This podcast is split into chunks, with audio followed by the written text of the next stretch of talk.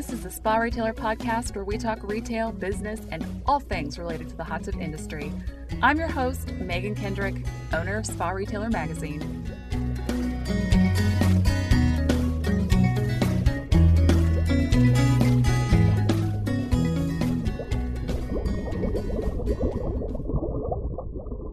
Today on the podcast, we have Ben Poggemiller. He has been on before. I'm sure you remember back at the beginning of the pandemic, poor Ben had to record his episode twice because we recorded it and then the world shut down and we needed a little update to the things we had talked about. So he is back on today. Thanks for being back on the podcast. Thanks for having me. I appreciate it. And yeah, if you haven't heard that last episode, go back and listen to it. All that stuff still applies today. To get us started, can you give me a little bit of an update on how things have been going for you since we last spoke, which was at the beginning of the pandemic? A lot has happened between now and then. More specifically, the world is sold out of hot tubs. Exactly. And that's something that I think nobody really saw coming. Uh, back then, nobody really knew which way the industry was going to go. There was a lot of talk about us internally and just hearing from the industry that nobody really knew like, is there going to be a recession? Are people going to be afraid to spend money? Are people going to lose their jobs and not have any of that discretionary income anymore? Because obviously, hot tub purchases are going to be some of the first to go when you know you're in a cash crunch right and right. so nobody really knew what was going to happen and so i think the whole industry us included got caught kind of unaware back in march we really didn't know what was going to happen and then by april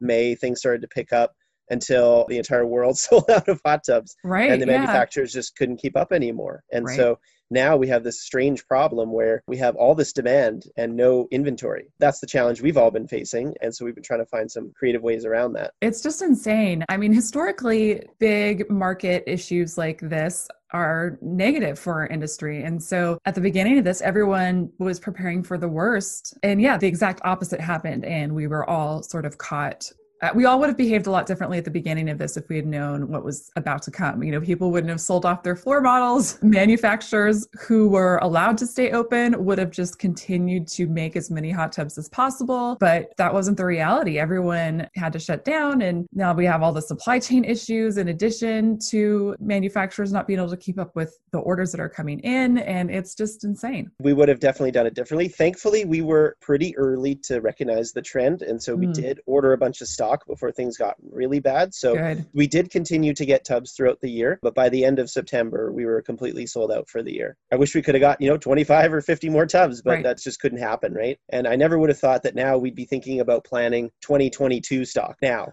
you know, yeah, which is what we're doing. And it's such a big switch for the way that businesses in this industry are ran because traditionally it's been a just in time delivery system. And so someone places an order with you, you place an order with the manufacturer, three, four weeks weeks later, they've got their hot tub in the backyard. And so it's just a whole new way of doing business operationally. It's a whole new way of selling. It's a whole new way of marketing. We are all learning on the fly here. I think a lot of this, and I never want to profit off of a tragedy or anything, but a lot of this has been a blessing for us, not just because mm-hmm. of the demand, but our unique situation in our business is that we have four owners and we're not all at the store all the time. And mm-hmm. so, one of the challenges that we kind of faced since purchasing this hot tub business is finding ways to sell remotely or try to do most of it through phone and email anyway so that I can be at home working on other things and still be able to talk to people about hot tubs and not have to physically be in the store. And so when the pandemic hit, we were in kind of a unique position that we were a little bit more prepared for that than maybe mm-hmm. some of the others because we do a lot of online marketing, we do a lot of email marketing, we do a lot of selling through email and by phone. And so really just the last step is for people to come in and see it, which is kind of a formality. And so we've had to adjust to that a little bit, mm-hmm. but we were kind of ready for this. And so yeah. it's been good for us in a lot of ways. Remind me and remind our listeners how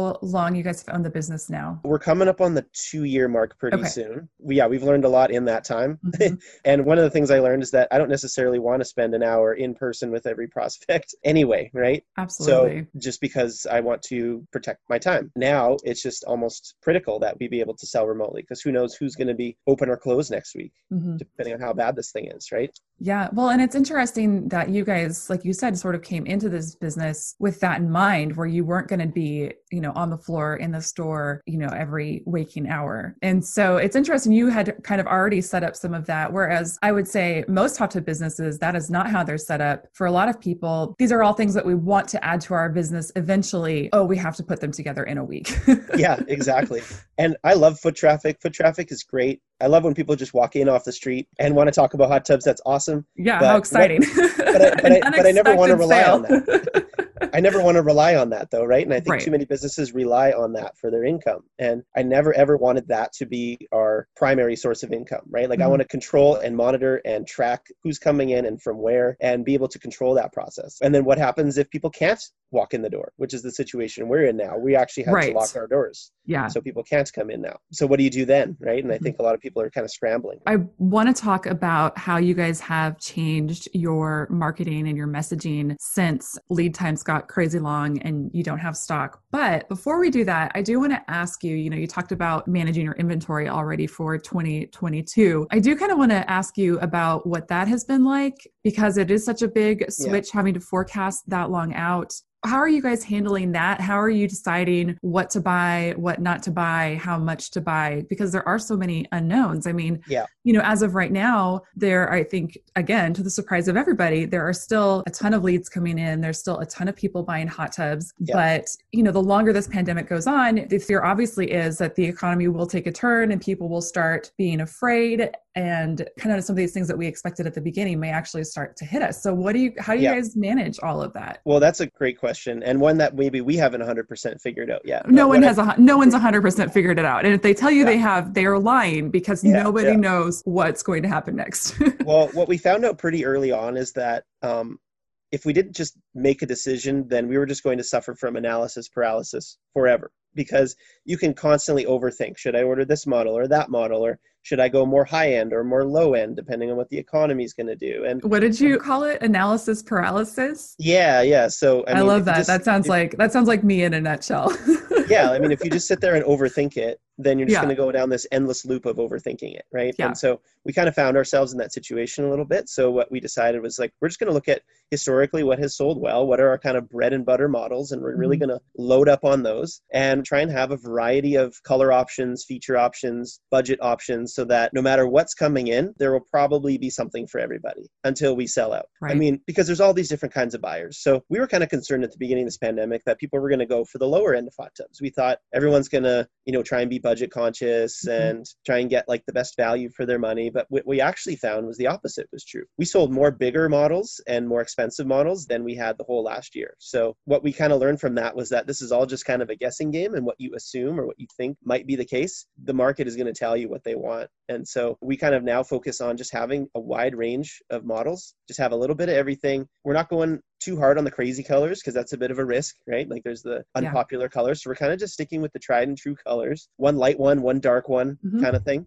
And yeah. so if people have a preference for light or dark, then they have some options there. We're not going so heavy on some of the weird options, whereas in the past, maybe we would take more of a chance on something like, hey, let's order sure. something really weird and see if people go for it. Well, yeah, I mean, it is being a bit more conservative on sure. that. I mean, it is fun to have kind of that one tub that really stands out on your showroom floor that's got that's red or you know green or whatever it might be that you know yeah. really catches people's eye and that will maybe suit that one person. But yeah, yeah. that's it's not something that you're going to sell a ton of usually. Yeah, and we're not going crazy on a lot of the extra features, like some mm-hmm. of the mm-hmm. more obscure ones that not a lot of people buy. So we're just kind of going with some more basic packages. And then there's always things that they can add on later. Like we can add on a UV ozone after the fact because mm-hmm. mm-hmm. once it's in the showroom, we can add on different things, right? And so if people want that, we can certainly still accommodate them, but sure. we're not necessarily ordering it from the factory like that. And speaking of the factory, are you getting a lot of assistance from them as far as the trends that they're seeing and the tubs that they are selling or that they suggest? I know this part is getting better as kind of the supply chain issues even out, but I mean, for a while it was sort of like, by the way, I know you ordered it with this control. We only have these. Is that going to be okay? And kind of having to go back after the fact and saying, this is the hot tub that we can build you. Do you want it? yeah. I feel really bad for manufacturers right now because I'm sure they're taking a lot of heat, right? And we have customers waiting for tubs right now, then we don't have them yet, and mm-hmm. there's been delays, and having to relay that to the customer is tough for us, but it's I'm sure it's also tough for them too. I think it's just part of it has been us just being more comfortable with accepting some variation. You know, the control panel border might be white instead of black, or right. you know, the colors in the acrylic might be, you know, a little bit different than we're used to with some of the color patterns. But right. the kind of the hard line to walk that these manufacturers have to go through is between accepting perfection and only perfection or and not getting any tubs out or sending tubs out and the alternative is you have no tubs to sell right, right. so they kind of have to they have this acceptable lane of variance that they can have mm-hmm. right and so they, yeah. are constantly navigating that and again these are all things that don't really impact the quality of the product you know it's like right. it's mostly aesthetic things that we're not talking about it doesn't leak right exactly as long you as know? it's structurally sound and all right. the components are there like that's really what we care about if it's missing a few jets and we have to fit in our own jets or, mm-hmm. or wait for some extra ones, like that's not the end of the world. So we're learning to accept that kind of stuff. For a lot of people, this lead time influx happened really fast. And so, you know, you had yeah. people ordering and the lead time was five weeks or whatever. And then next thing you knew, that hot tub suddenly was two months out or three months out. Yeah. And so, you know, you had made promises to these customers that you suddenly, yeah. unbeknownst to you, were unable to fulfill. How do you, how do you handle that from a customer service perspective? Because I know there were a lot of angry customers for a while there that didn't understand why you suddenly were not bringing them their hot tub. You had their money. Why were you not bringing their hot tub? uh, yeah, so that was a tricky one for sure. And the first couple of truckloads that happened with, we were very stressed out about it. And it was very, those were some difficult conversations. There were a couple things that we did that I think most people were pretty understanding. I mean, they realized that, yes, this is a pandemic and there are very, you know, mitigating circumstances here. Yeah. There's a couple things, right? Like one of the things we learned is, and don't quote me on this because I don't know the science of it, but one of the components used in acrylic, I think, is also used in the manufacture of ventilators, right? right. So yeah, well, so and you realize you realize you're on a podcast, so when you say "don't quote me," like we're definitely yeah, going to quote you. I know, I know. Yeah, no, I hear that, but I mean, I'm just saying, like that's yeah, no, no, no. You're you're not an expert evidence. in in a medical supply chain. yeah, yeah. I'm sure you could Google it and figure that out, but that's what we heard and that's what we told people, and um, mm-hmm. people seem to understand that aspect of it, right? Sure. Well, and even just making like shields and you know and those kind of panels that you see now at the grocery store and the bank and you know any retail store you go into there's a lot more barriers that are being put up that right. have been used for acrylic too and most people were pretty understanding because what we did was we took the approach i drafted up a written sort of mm. copy and paste letter to send to people because I really wanted to get that wording right so that we could show that we were on the same side as them. This isn't an adversarial thing like, ha, we're not giving you your hot tub. Like, that's not what this is at right, all. Yeah, right? we, like, we sold it to someone else so we could make more money. Yeah, it's like, no, we want you to have your hot tub as much as you do, right? Like, right. we want this to work out. And sure. we're very disappointed and frustrated and stressed out about this too. Mm-hmm. We're trying to get answers from the manufacturer, but you can realize that this is a really tough situation for everyone. Yeah, We're doing I mean, our best. They're closed in a lot of cases. It's like yeah. they're not even open right now, or they're open for the first time in exactly. four weeks and have way more orders than anyone could have ever anticipated. Thankfully, like nobody really canceled their order. The way I phrased it was like, hopefully in 10 years, you'll be glad you waited for the right tub for a couple right. extra months, right? Yeah. I mean, because honestly, in 10, 15 years, people aren't going to care that they had to wait a couple more months for their tub.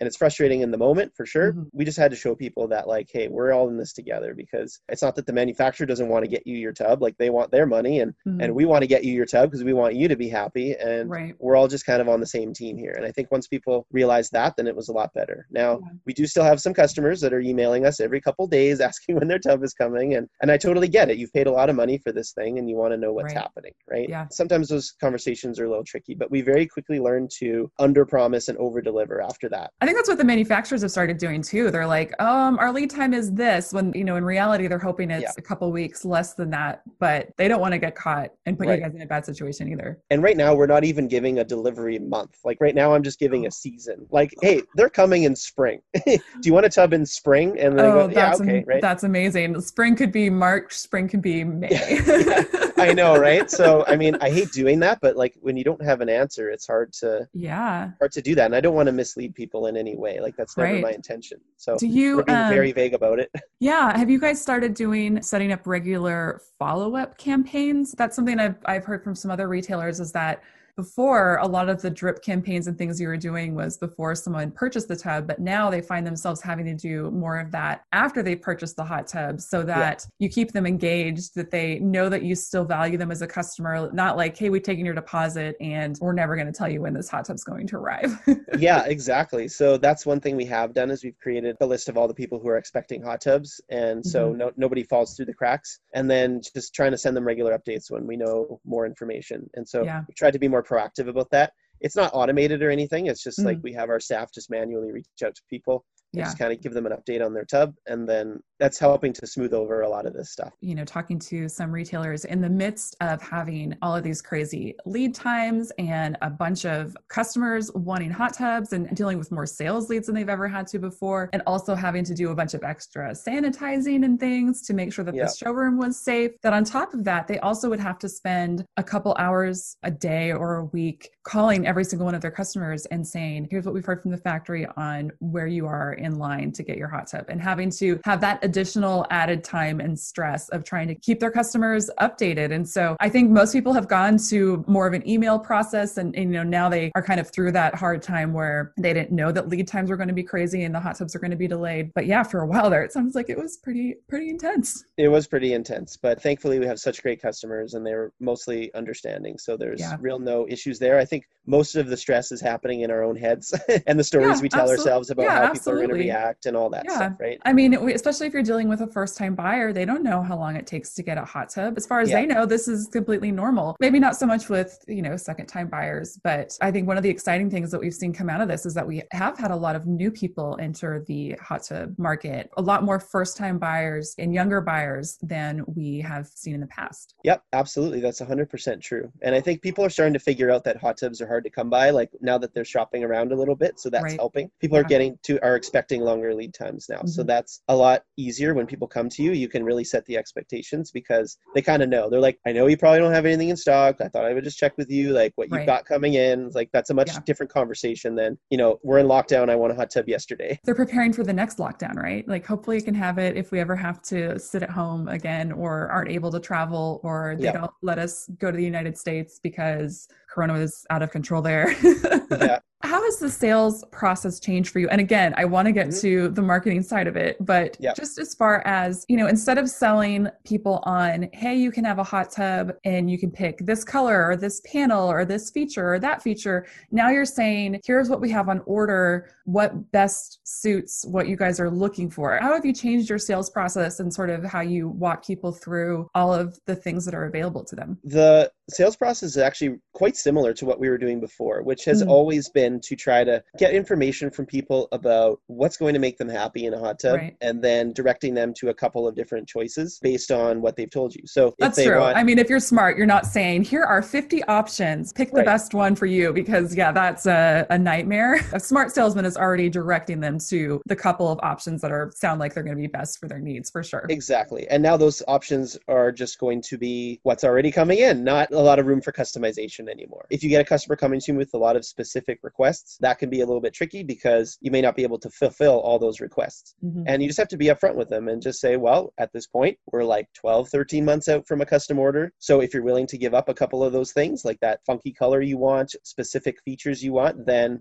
we could probably make something happen a lot sooner. What would you like to do? Right. That way people have still have the choice. You're giving them all the options and they can kind of yeah. decide from there. So do you have some people who are taking you up on the year long wait? No. Most people just want to take what's something that's coming okay. in. Right? They, okay, they yeah. realize those things weren't as important to them as they thought they were. Yeah, absolutely. Especially when you're selling neutral colors that kind of yes. go with everything. Most of the basic colors, nobody really has a problem with them. So I personally, if I'm thinking about you know what I care about for my hot tub. I don't think I really care necessarily what the acrylic color looks like because you don't really see it that much. Like right. really what I care about is the outside of the hot tub look good because that's what you're going to be staring at.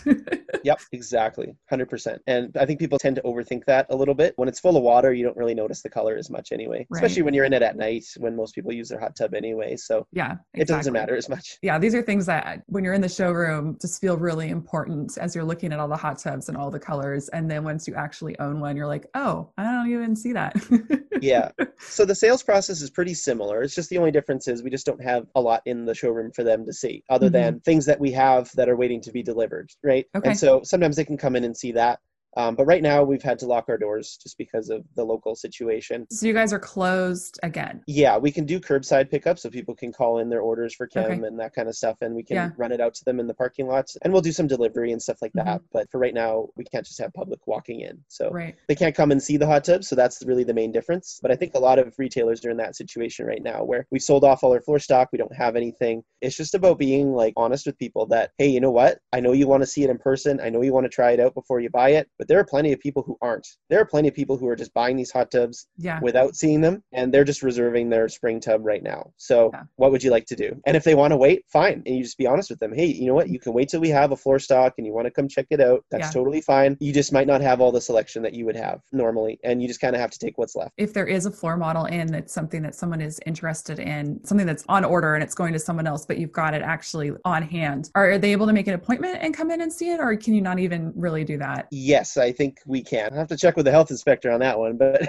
I'm pretty sure they can come in by appointment. What's the difference between the first shutdown and the second for you guys, having to be closed that first time around versus this time? Does it does it feel different? Yeah, it does a little. I mean, there's a little bit less uncertainty involved. Like, there's not as Mhm. much, I wouldn't say we were panicking, but we were really wondering what this was going to do to our business. And now we know we're going to be fine. People Mhm. with hot tubs still need their chem, they still need their repair parts. We can still go out and do service calls. This time of year is kind of a slow time for us anyway, just as we get into holiday season. Not as many people are walking in to buy hot tubs anyway. So, Right. I mean, we're kind of like riding the slow season anyway. So Mhm. we're just kind of cruising along, like not really making any waves. And I think we're a lot more calm this time. Yeah. And one thing I did in the first shutdown was when we still had a lot of stock, I did video walkthroughs of all of the tubs Oh, right. and all of the different models. And so now when people are inquiring about a certain model, and now I have a YouTube video that I have the link for, I can just send them that video. That's great. It's, yeah. it's not quite the same as being in there in person, but they can see the seats, they can see the configuration. Mhm. I tell them about the jets, I tell them about the pumps, all that kind of stuff. So now we have these like virtual tours that we can give people of all the hot tubs. So That's great. I- I'm really glad I did that. And so that makes it a lot easier this time around too to yeah. give people the product info they need. we are going to see a second wave of shutdowns depending on where you're located. And so it's going to be interesting how retailers' attitudes and practices have changed and evolved from that first one. I mean, like you said, there's not going to be sort of as much panic because we've been here before now. But yeah, it's be kind of interesting to see how it's handled differently the second time around. Absolutely. And so if I would tell other folks to do one thing, it would be like record those one to two minute videos of each tub you have, if you have Yeah. any,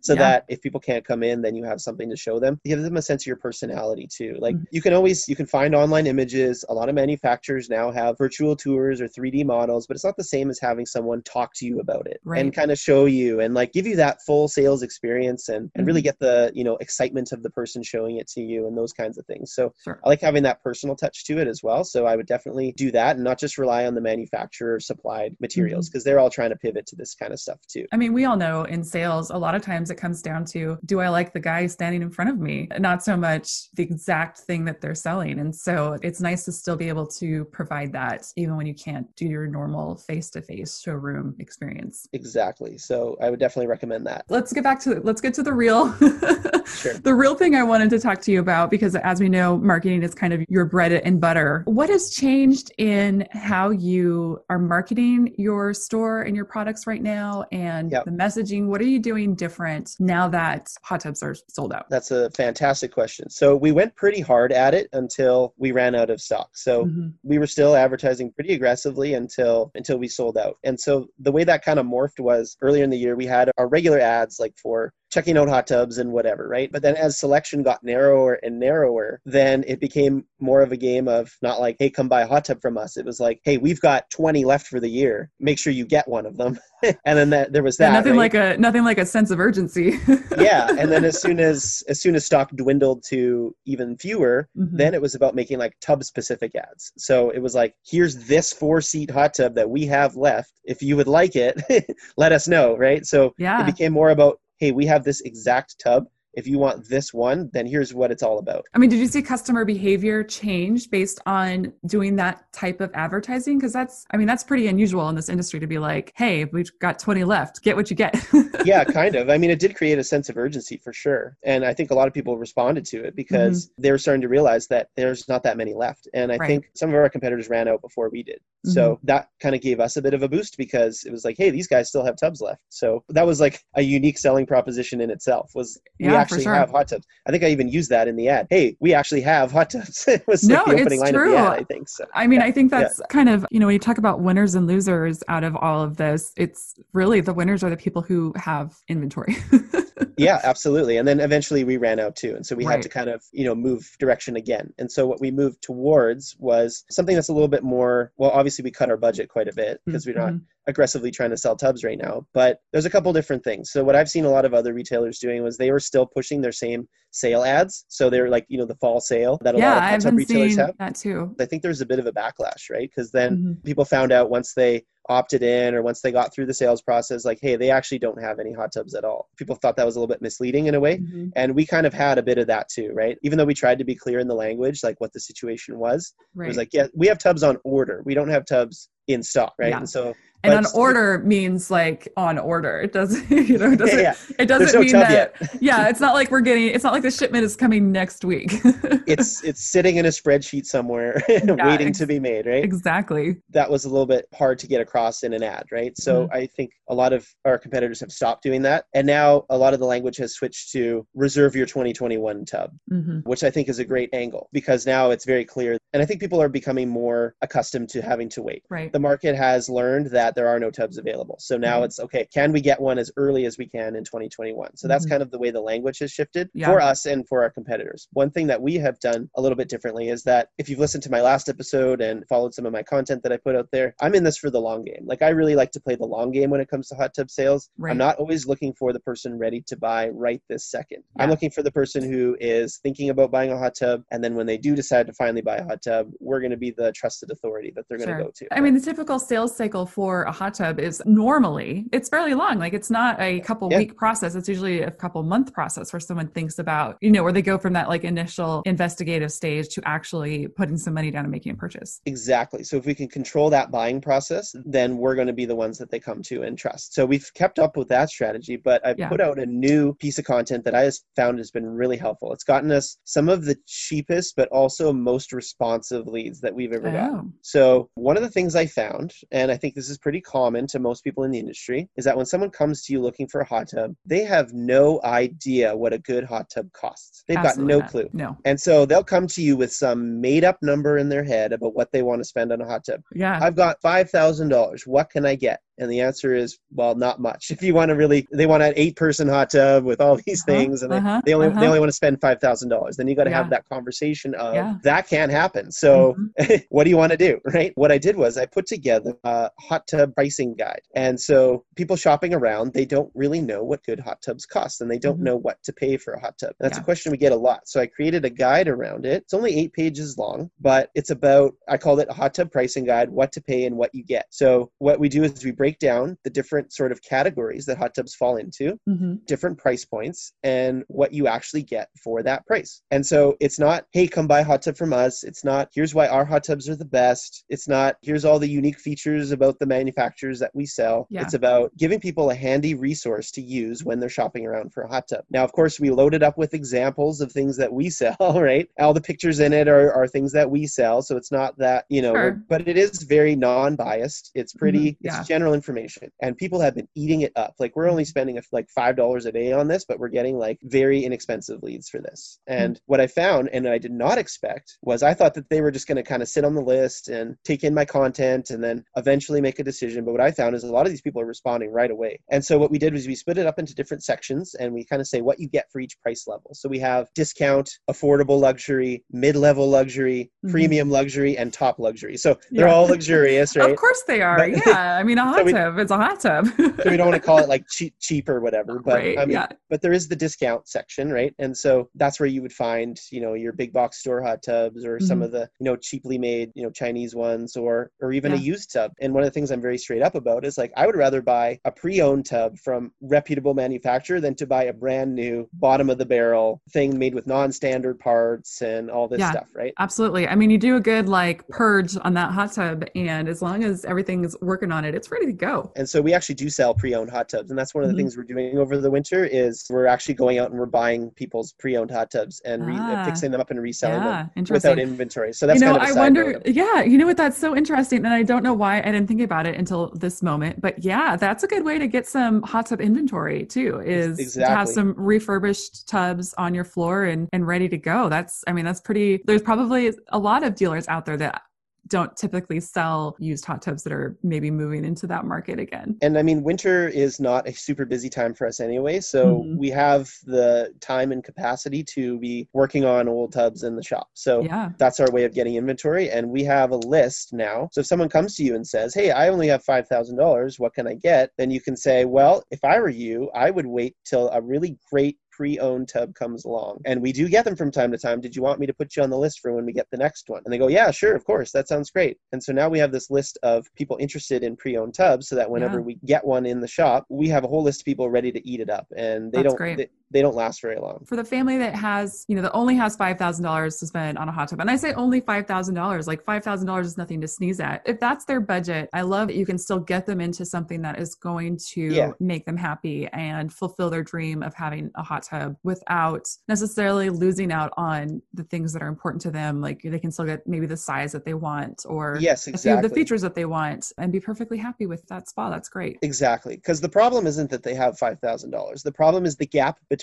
that and what they picture in their mind Yeah, exactly. them getting for $5,000. Right, sometimes, yeah. sometimes it's a $15,000 tub, right? Of course. But now with this pricing guide, people can self select where they fall into and they know the value of each category. hmm And so now, what I didn't expect, I now have people coming to me telling me what price range they're in from the Oh. initial get go, right? So they're saying, fantastic. hey i'm looking for a four to six person and i want to be in the ten to fourteen thousand dollar ranges where we fit in or, or something like that right That's so great because that takes one of the hardest parts of the sales conversation off the table. Like they already know. You don't have to go through that price tag shock that people have. and so if people are really adamant about getting a great massage like they want the best therapeutic experience and all those features now they can see what to reasonably pay for that i think since we presented this to them in a pretty non-biased way like of course our, Mhm. our branding is on it and they can email me if they have questions and whatever like it's part of the sales process but we did it in a way that's general information that anybody buying a hot tub no matter where they get it would want Mhm. It answers a lot of their questions. We also have a section about other costs included. So here's what you can expect to pay for an electrician. Right. Here's what you can Yeah. expect to pay for a concrete pad. Here's Yeah. what your energy costs are roughly going to be. Yeah. So that now people can make these educated choices about what they want and Yeah. what's important to them and what they can reasonably expect to pay. And so the benefit of that I've seen is then people coming to us having already sort of pre-selected where they Mhm. fall in. In some cases, they even have certain models picked out. So because they've Hmm. now checked out our brochure and they go, Yeah. okay, like this is what I want now. I did not expect that to happen at all. I love that you included the extra costs. We have been talking about getting a hot tub in our own backyard for the last little bit here. I mean, obviously that's on hold because we understand that there are no hot tubs. Wait, is this a breaking news like controversy? The owner of spa retailer doesn't have a spa? Oh no. no, no, no, scandal. no, no. I know, right? No, this is this is something that uh, people know about me that we do not have a hot tub. And I mean, to be perfectly honest, our backyard is not the best backyard to put a hot tub in. And pre-pandemic, it was like we were planning on moving, and so it's like, okay, we'll move somewhere where we actually have a flat backyard. And that was part of our plan. On our wish list was a backyard that was flat, so that we could easily install a hot tub. You know, we want to use it to do videos for the Yeah. magazine and all of that kind of stuff, right? Well, the pandemic happened and we've decided not to move. And so now it's like, all right, we're going to figure this out and make it work. But now I'm like, man, how much is it going to cost to get the electrician out here? How much is it going to cost to pour a pad? And that's something that if you go online is different depending on your market. I mean, Exactly. completely different. And so, you know, it would be really great if I could look at my local hot tub dealer and be like, oh, they say it should cost between X and X to get the pad poured. And so I know that when I talk to this contractor that we're in line, because that's the thing too. I mean, contractor to contractor, it can be all over the map. And it's Yeah. hard to know as a consumer, does this make sense? Should it really cost this much? Or, you know, am I getting, am I getting uh, the neighborhood price Yeah. or whatever it may be, you know? yeah. I'm just bugging you, of course. I, I get why No, no, no, yeah. No, I feel like there's a lot of politics involved in which one you select though. You, oh, you might have yes. no, you never I'm- have to you can never tell anybody which one you picked because everyone's Oh. gonna have an opinion on it. Oh, absolutely not. You know, actually, when I very, very first started in the hot tub industry, I was talking to a person from a manufacturing company. And, you know, I just kind of mentioned offhand that we had a hot tub when I was growing up. And he was like, Oh, what brand was it? And I was like, "Pff, I don't know. I mean, I was a teenager, and he's like, "Oh, you yeah. better not tell anybody that you don't know what brand it was." And I was like, "Now, you know," and I'm just kind of like, I was 15. Why would I have known what brand of hot tub that we had in our backyard when I was yeah. a teenager? I have since learned that it was a like regional manufacturer and that they're out of business now anyway, so it didn't matter. okay, well there you go. But then from there, like our goal has always been to get people to self select and arrive at the right tub for them. And so mm-hmm. this is just adding another step in that process. And so tackling the budget question. It's one thing to ask people, you know, what's your budget? Obviously, they're going to probably say lower than what they actually are willing to spend yeah. anyway, because yeah. they don't want to get fleeced or whatever, right? So right. they want to be conservative on their budget. But then you're constricting them by not giving them all the features they want. So mm-hmm. what we usually do is we try and get them to pick what's important to them and then find the right two or three tubs that might match that. And so now by adding this sort of budget component, you're taking that part of the process and letting them self-select that as well. And it's always a range. It's never here's what you get for twelve thousand dollars. It's here's what you get from ten to fourteen or whatever. Right. So that yeah. there's some movability depending on what yeah. features they want, how much yeah, massage sure. power they want, all that kind of stuff. And so we still do our regular follow up that we outlined in our previous episode. So go back and listen to that if you want to get that. Good job pushing the, the last but, episode. That's like you're way better yeah. at that than I am. That's great. well, it's important stuff. I want people to hear it. Um, but basically, what we do is we ask people very simple, straightforward questions to get them to decide on what's important to them. Mm-hmm. So the mm-hmm. first thing we always ask is, have they had a hot tub before? And so if they've had a hot tub before, then the conversation you have with them is going to be very different. And then the next question might be, well, do you want something similar to what you had before? And then that way you're now in the ballpark of what they're mm-hmm. looking for. Or if they don't want something similar, they're going to tell you exactly what they didn't like about the last one. They go, ah, we had a lounger in the last one. We didn't really use it. We didn't really like it. So we don't want a lounger this time. Okay, Not great. Every like, hot tub that, owner ever.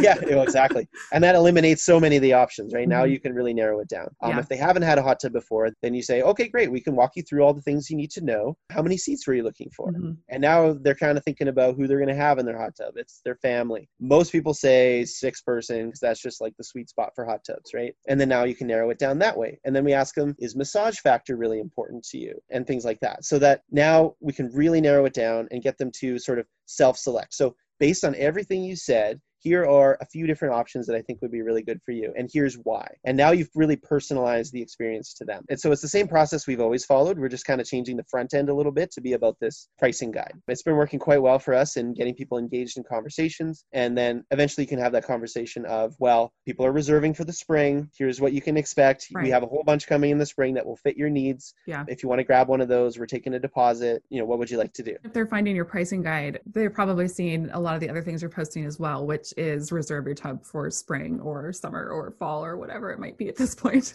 exactly. So people are expecting that now and they go, mm-hmm. okay, well, we're planning for next year. And so like, oh, maybe we'll come by in the spring. Well, yeah. in the spring, there may not be anything left. So yeah. uh, you might want to pick now so you know what to expect. I've always found it interesting that the hot of industry has always held prices so closely to the vest. It's not something that you see manufacturers typically put on their website. It's not something you see dealers typically put on their website. I mean, and I understand the reasoning behind not doing that because, you know, as far as a manufacturer goes, each dealer and each location, their margins might be a little different. They might be selling that model for a little bit different price. So they don't want to put it up there. But it has created this situation where you're right, people don't understand what a hot tub costs. They don't understand the levels. They have no idea. And so, you know, they go out shopping and then are, you know, severely disappointed in what they actually are going to have to pay to get what they want. And so I think this is something that it's a change that I would like to see maybe across the industry is people start talking more openly about pricing and features and what it actually costs to get a hot tub because then people are prepared and they know what they're getting into. There's nothing I hate more. I know I've said this on the podcast before. There's nothing I hate more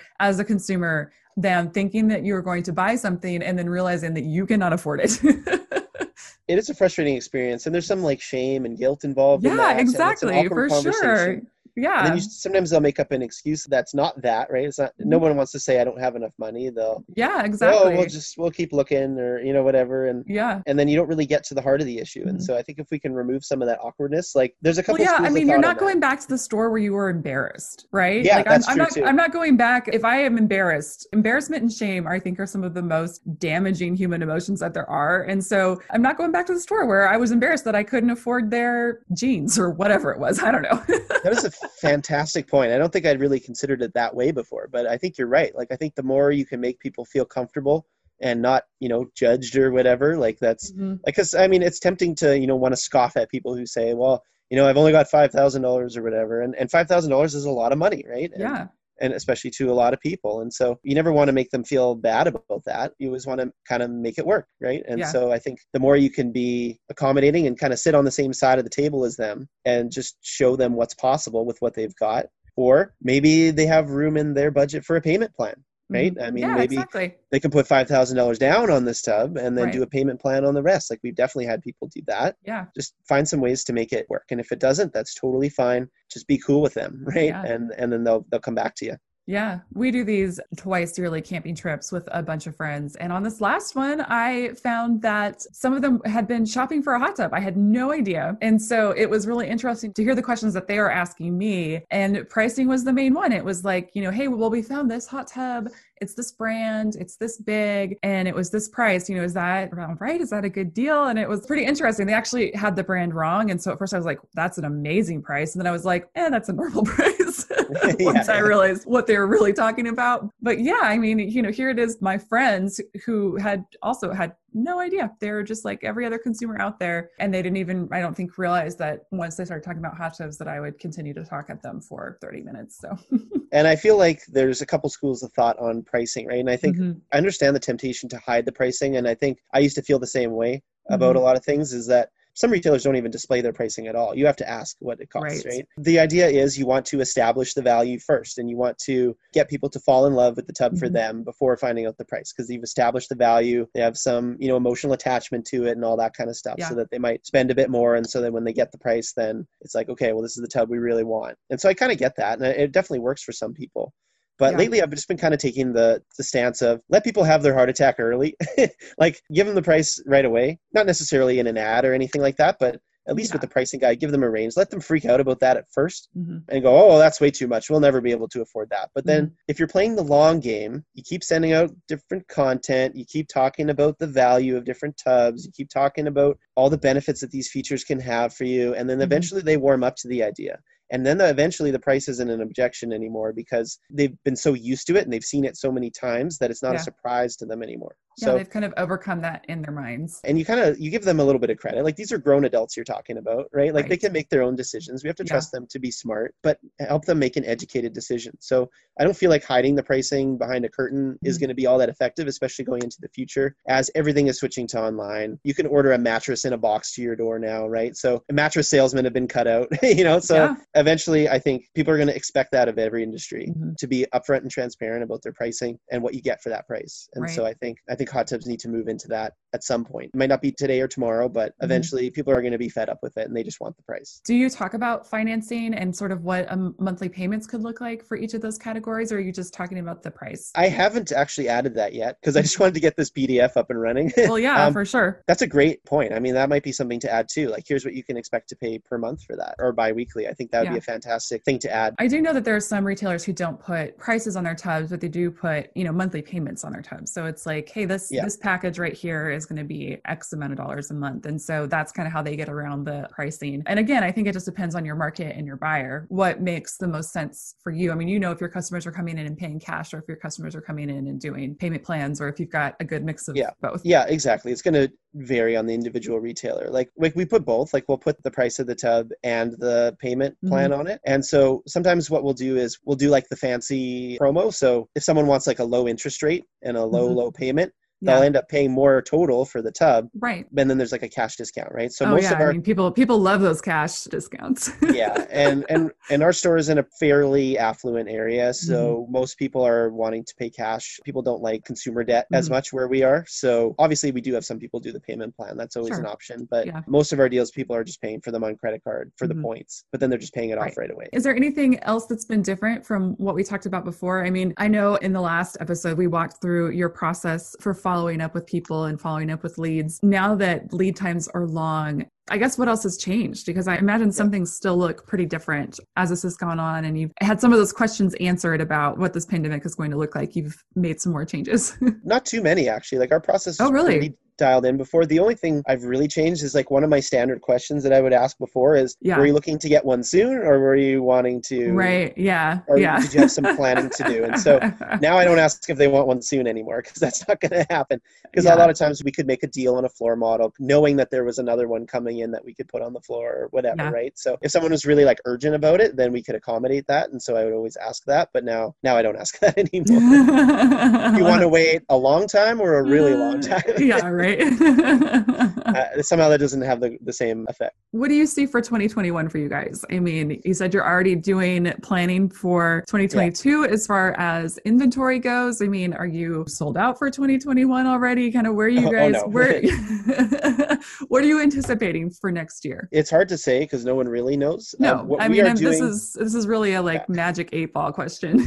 yeah we talked about this internally as an ownership team and we decided that we were going to make a calculated bet on ourselves Mhm. so this year 2020 we got caught with less inventory than we really could have because we just weren't sure where it was going to go and we tried to Mhm. order as much as we could once we realized what was going on Right. but we just never fully caught up Mhm. and so for 2021, we kind of made the calculated risk of we are going to order as many tubs to give us our best shot at having our best year ever. Yeah. So that might mean ordering a few more tubs than we were maybe comfortable with in the past. hmm But if you don't have them, you can't sell them, right? Yeah. So that's our thinking, right? So yeah. we're making a calculated bet on ourselves that we're going to be able to sell these and that this trend is going to continue Mhm. of people being stuck at home and investing in their backyards, not being able to or not wanting to travel because of Right. the current situation. So we're kind of we're making a bit of a gamble on ourselves. We're over ordering, not to an extreme, like we're not, you know, trying to double our sales next year or anything like that, although maybe we could, but we are definitely betting on ourselves on inventory, let's put it that way. You know, I think that has been the hardest part for a lot of people, I think, this year is that knowing all of the sales that they could have if they had tubs to give them. And, and that's dealers and manufacturers. I mean, I think everyone is sort of excited for the growth that we've seen, but also, you know, there's a lot of missed opportunities that I think are haunting people. There is some of that feeling of the that opportunity cost there, but if you look at it another way, like we've all had a great year. Like I'm sure Yes. everybody has sold. Like when do you ever sell out of tubs, right? Like Oh, Uh, like it's never, it has never happened Yeah. before. I mean, it's a historical moment in the hot Yeah. tub industry.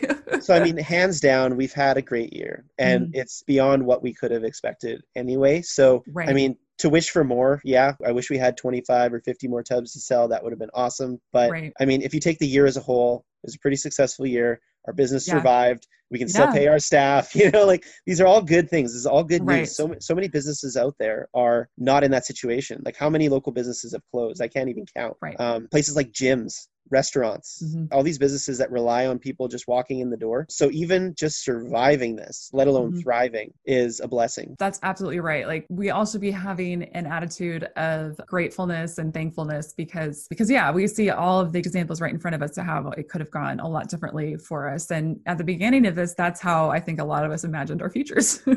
Yeah, and I mean the next world event could not go our way, exactly. right? And so we can try to make the most of this one and do our best to navigate it. What if the world's like bromine uh, supply disappeared tomorrow, right? Like we'd be in so much trouble. That's not out of the realm of possibility. I mean, who Yeah. would have thought that like suddenly trichlor was going to disappear? I mean, like who knows? Right. But uh, if anybody wants any advice or help setting up this pricing guide system in their own business, I'm happy to help with that if they want. They can find me on Facebook or LinkedIn or email me at ben at myurbanlife.ca. I'm happy to answer any questions people have about this if they want to set this up. It's created a really slow burn of high quality leads for us. You already answered our Spa Retailer 5 Although you never published it, maybe that should be like a last lost episode that you publish Oh. one day, right? Oh, that's right. I Yeah. didn't because I think I think it just got too long, right? yeah, or I think we just re-recorded it. I mean, I feel like I should make you do it again now. so, what was your first hot tub sale? So my first sale technically turned out to not be a sale, and that was actually really Oh. disappointing for me. So the very day that we bought the business, so a couple years ago, we bought this hot tub business, and it was like our very first day. I had like studied all the sales material. I had my pitch down. Somebody walked in, and uh, he was a referral from someone already on our first day yeah. owning it. Yeah. And like I did the whole pitch. He wanted the tub. He put a deposit for it. It's like yes, first day, first sale. Yeah, so that's- excited. That's, very Um, exciting. But we were a little loose on the language of refundable deposits and that kind of stuff. Turns out this guy entered a bit of a cash crunch. Ah. Couldn't afford the rest of the tub. We had to Uh-huh. refund his deposit, and we sat on that tub for months, and we didn't sell that one for months because we not. had Of already ordered not. it, so we had to pay for it, and Yeah. it just sat there as a daily reminder of that. and it So kind of like twisted a knife in my heart, but I'm kind of over it now. But that first I, you, sale, I don't know. You don't sound. Yeah. You don't sound that over it.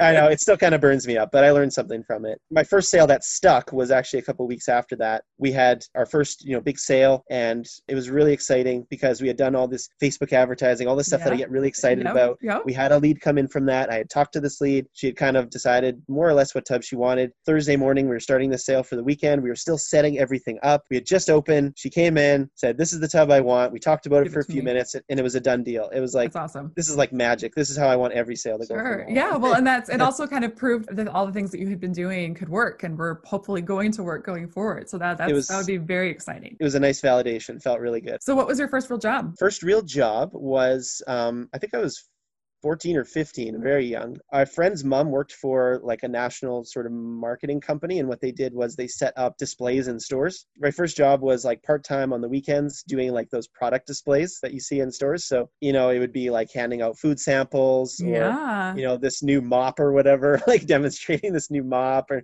whatever. It was a pretty easy job, and I got to keep all the candy leftovers and stuff So like you've that. kind of been in the marketing game from the start. I feel like that's Yeah, although I was not very good at it and didn't try very hard, but Well, I mean, when you're like 14 or 15 years old, I can't imagine that would be a job that you would be very good at. I mean, that you said it was easy, but there's parts of that that sound very hard. yeah, I'm pretty sure I made like no sales off of it. yeah. I wasn't paid on commission, let's put it that way. so. Yeah, there you go. What would you say is the worst idea? I mean, you haven't been in business for too long, so maybe you don't have any real stinkers yet, but the worst idea or the biggest flop that you've ever done in your business? Yeah, our biggest flop was not this past summer, but the summer before that. I think we had our really first big sale, like our Mhm. spring sale. It did really well. We were very excited about it. It was awesome. Yeah. And so sometimes when you have a success early on, you feel like you have the Midas touch or you feel like you can't fail, right? right. And so and so we decided, okay, we're going to do another big sale in the middle of summer. hmm And maybe that was not the right move because we did it the first weekend of August, which is actually a holiday weekend here in Canada. And so it was a long weekend. No one was really in town. We had just moved to our new location. So we had this big kind of like grand opening sale in mind. You know, we were making hot dogs, we had a bouncy castle, all that kind of stuff. We thought this was going to be this great weekend. Nobody cared.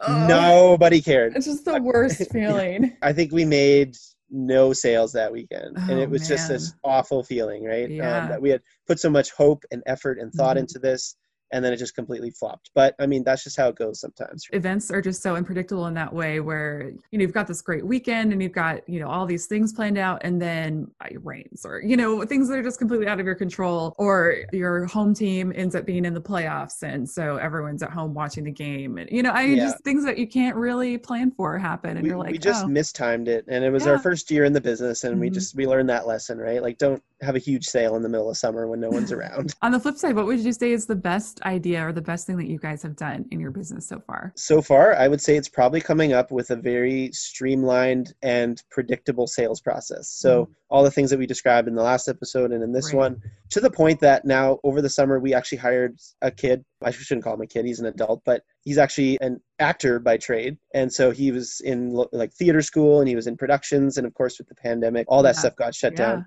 And so I was able to take our sales script because he's an Mhm. actor, and I was able to take our follow up scripts and hand them to him. And you know, by the next week, he's already selling hot tubs. It's fantastic. Just creating this predictable process that you can hand Mhm. off to anyone has been really valuable for us. And so we really value him and the time that he has saved us in the sales process, and just having that predictable process in in place. I'm going to veer off of our Spa Retailer 5 because that got me to thinking about another question as far as hiring. I mean, I don't know if you guys have been doing a lot of hiring in the last year, but I'm curious if you found it easier or harder. It, it seems like there should be more people in the market, but at least, you know, a lot Yeah. of the dealers I talk to feel that people are taking extra unemployment benefits and not going to work. Has that been the Yeah. same for you guys? There's definitely some of that. I would Yeah. say, though, from day one, staffing has been our number one headache. I would say Yeah. before I owned a local business, Mm-hmm. I would not have predicted that being the biggest challenge in the yeah. business, but it yeah. absolutely has been because just finding good people is hard no matter what the economic situation yeah. or the and we're kind of out in the country a little bit too, so the talent pool is a little bit smaller mm-hmm. and just finding reliable people that are going to stick around has just been a real challenge for us. So we are still trying to hire people. It seems like we're always trying to hire somebody because if the right person comes along, we almost feel like we want to grab them and hold on to them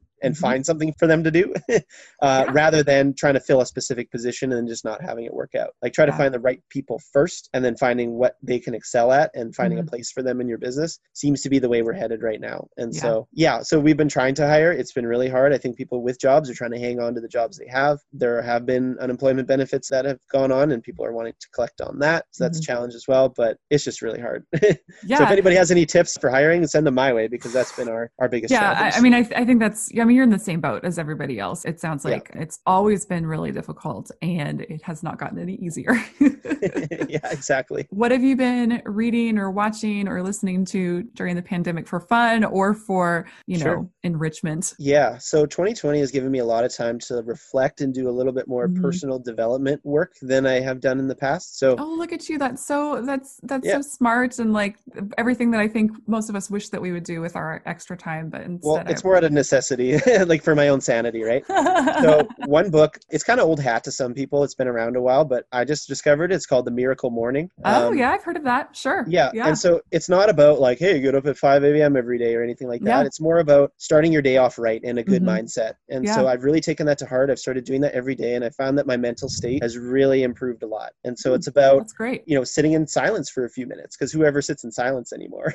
oh, I mean, I always have a podcast going or something. There's like silence is like the enemy.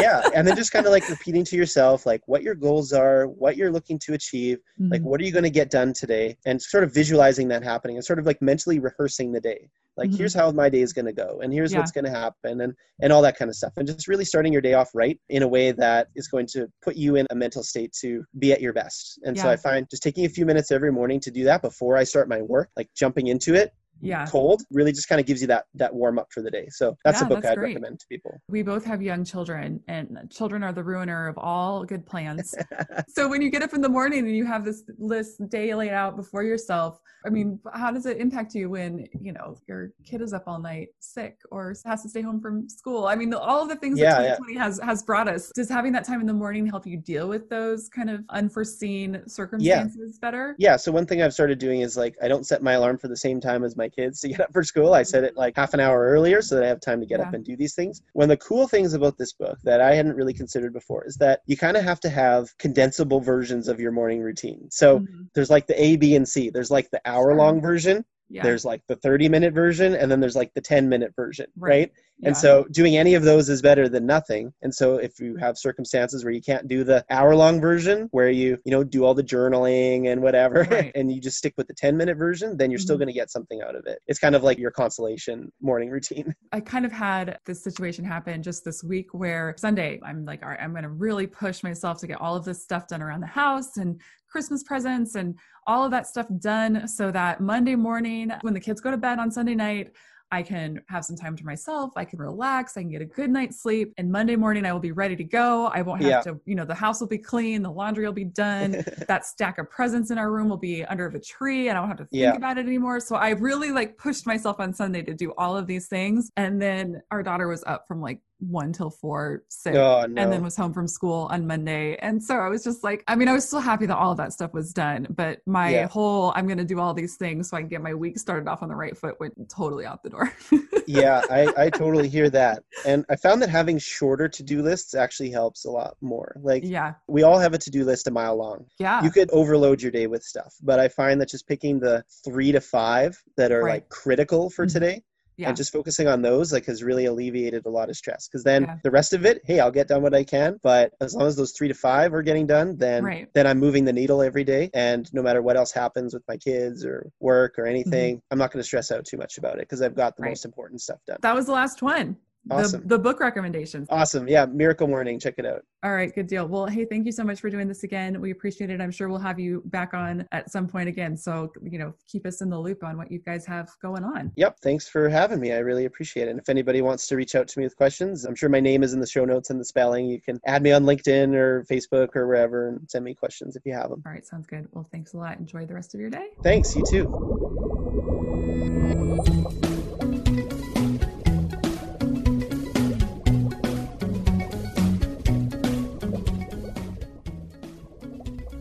Spa Retailer Podcast is a production of Spa Retailer Magazine. Let us know what you think by leaving a review or emailing us at podcast at sparetailer.com. Thanks for listening.